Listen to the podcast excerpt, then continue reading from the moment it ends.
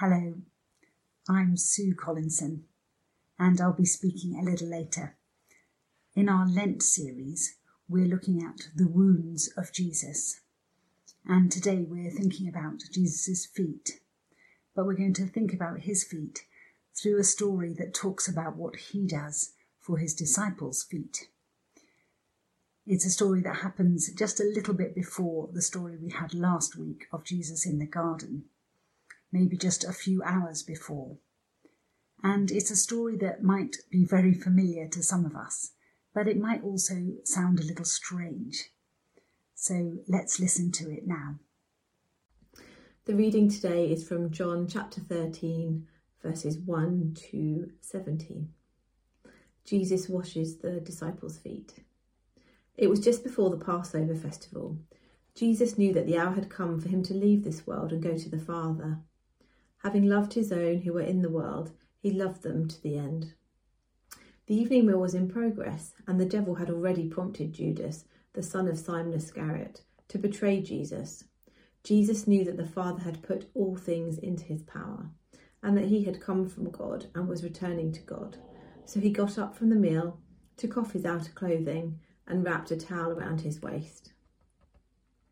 After that, he poured water into a basin and began to wash his disciples' feet, drying them with the towel that was wrapped around him. He came to Simon Peter, who said to him, Lord, are you going to wash my feet? Jesus replied, You do not realize now what I'm doing, but later you will understand. No, said Peter, you shall never wash my feet. Jesus answered, Unless I wash you, you have no part with me. Then, Lord, Simon Peter replied, Not just my feet, but my hands and my head as well. Jesus answered, Those who have had a bath need only to wash their feet. Their whole body is clean, and you are clean, though not every one of you. For he knew who was going to betray him, and that was why he'd said, Not everyone was clean. When he'd finished washing their feet, he put on his clothes and returned to his place. Do you understand what I have done for you? he asked them. You call me teacher and Lord, and rightly so, for that is what I am. Now that I, your Lord and teacher, have washed your feet, you also should wash one another's feet. I have set you an example that you should do as I have done for you. Very truly I tell you, no servant is greater than his master, nor is a messenger greater than the one who sent him. Now that you know these things, you will be blessed if you do them. This is the word of the Lord. Thanks be to God. When I was nursing years ago, after a long shift, some of us sometimes would get together and massage each other's feet. And I loved it, but I know not everybody likes their feet being touched. Of course, in first century Palestine, you would be very used to having your feet touched because everybody had their feet washed. It was very much part of everyday life. But foot washing wasn't a nice job. It was a menial, unpleasant job. In our story, none of the disciples wanted to do it. None of them got up to do it. Because there's nothing glamorous about washing feet. It was just something boring and mundane that had to be done. And of course, the reason why it was so necessary was because in those days, cows and donkeys and other animals would use the same road as the people. And of course, it was often hot, so you wouldn't you would normally wear sandals, and so your feet would get dirty and muddy, and they needed washing. And another thing about foot washing was it was actually quite an intimate gesture. You can't wash somebody's feet at a distance, can you? You had to bend down and get close. And maybe that's also one reason why it was a job for the servants. It's not always comfortable being that close to someone's feet. But it's so different for us, isn't it? We don't have an equivalent of foot washing in our culture. When I was teaching some Japanese students English, I would sometimes go to their houses, and if ever I visited a Japanese house, I would take my shoes off as I came in, and I was always presented with a very nice pair of guest slippers. And we just don't have that sort of uh, equivalent, I don't think. Maybe taking someone's coat as they come in or making them a cuppa, but it's not quite the same, is it? Now, I know a lot of us have done a lot of walking these past few weeks, and round here in Twyford, I tell you, we have enough mud to last us a lifetime. And after a walk, sometimes my dear husband will bend down and wash the mud off my boots. It's an act of service that I very much appreciate, and I love him for it. But foot washing is a bit different to washing mud off your boots. When Jesus washed his disciples' feet, he is showing us an act of service that is deeply profound, but also incredibly practical. And I think it's good for us to look more closely at what he did so that we can do the same. Foot washing is, as we've said, just mundane and ordinary, just like washing up or hanging the washing out or putting the bins out. It's nothing special, it just has to be done. Nothing noteworthy. So I wonder, where might Jesus be asking us to do that act of service that goes unnoticed? And it's also necessary. We all have needs, don't we? Basic needs for food and shelter and clothing and warmth. And these needs, of course, must be met. I wonder where might Jesus be asking us to follow in his footsteps as we meet the practical needs of someone else. Maybe the need for a lift, or a meal, or some babysitting. And serving people in this Jesus way is not always comfortable. It brings us close to people. And in this place of vulnerability, we are known and we know. And that's not always a comfortable place to be, that place of vulnerability.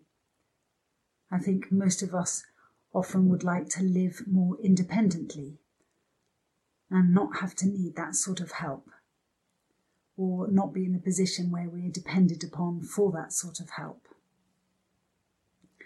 And of course, at the moment, we can't touch many people. And that is something that we have really grieved over because human touch is really important.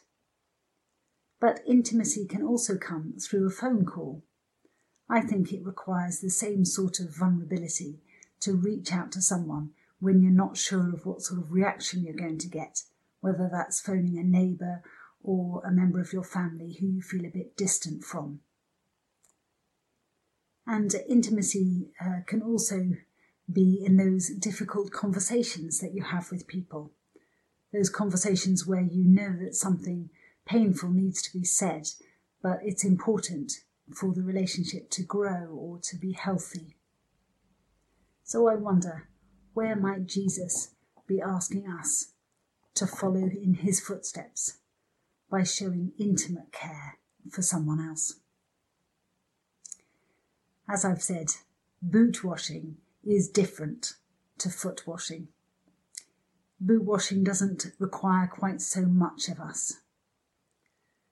I think foot washing requires a greater level of humility. It requires more self sacrifice and intimacy. And it's important for us to understand this. But what's more important is that we do it. Jesus says, the blessing comes not in the understanding of what he has done, but in the doing of it. Now that you know these things, you will be blessed if you do them. But this is not just a story about washing feet. It's not just a story about how we are to serve one another. When Jesus gets up from the table and takes the, bow, the towel around his waist, picks up the bowl and bends down to wash his followers' feet, he is crossing a boundary He is their Lord and Master. He shouldn't be doing the washing. Why are you doing this? Peter asks. This feels all wrong. The ball's on the other foot. I should be helping you. I should be serving you, not the other way around. You see, Jesus is showing us a different way, a new way. He's demonstrating the new kingdom, the new society that he is establishing. And this is a radically different world. It's a place where those with power and status willingly give it up to serve others.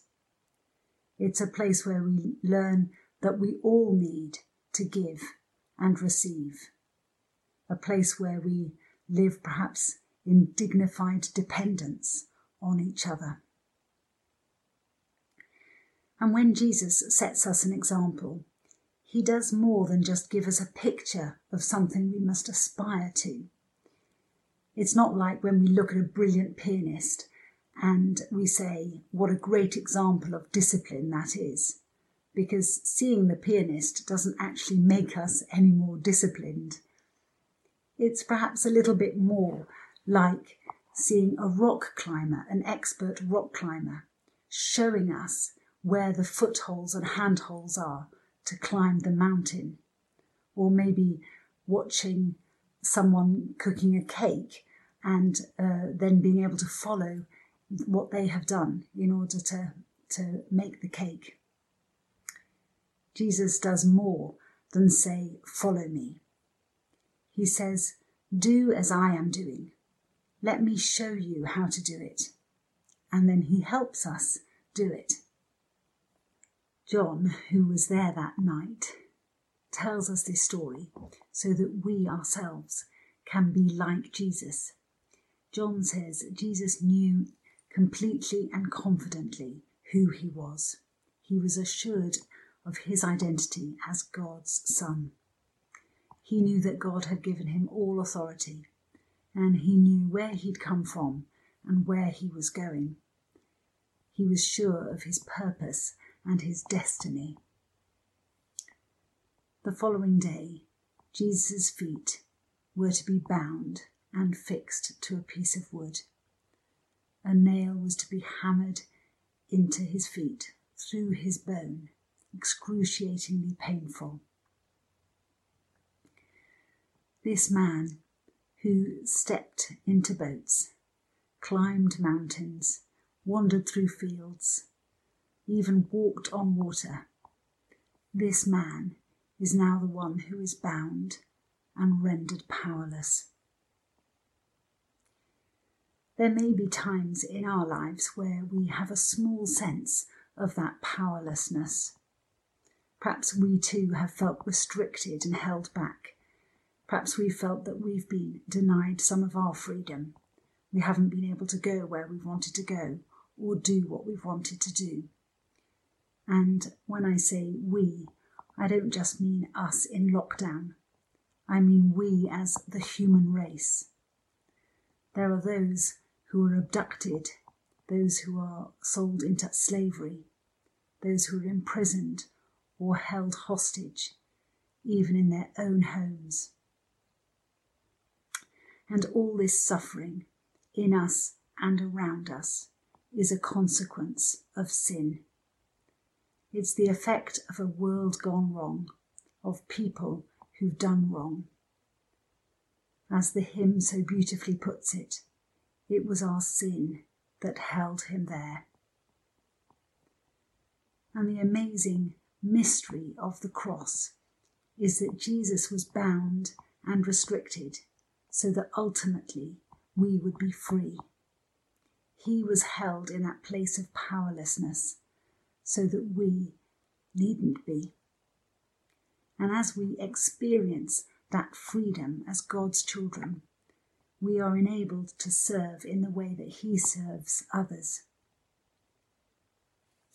We are about to sing a song, The Power of the Cross, and the words remind us that it was through Jesus' suffering that we have been set free. And my prayer for us is that we would learn to serve in that freedom, that we would serve others in a foot washing sort of way, not just in a boot washing sort of way, that our service would be both practical and intimate, and we would never worry about how, how mundane it might seem. But I also pray that our service would flow out of who we are, that we would know that we are Jesus' followers, beloved children of God, empowered and helped by the Holy Spirit. Amen. We're now going to have that song, The Power of the Cross. So do join in if you'd like to, or if you'd rather just sit and listen to the words as Tom sings them.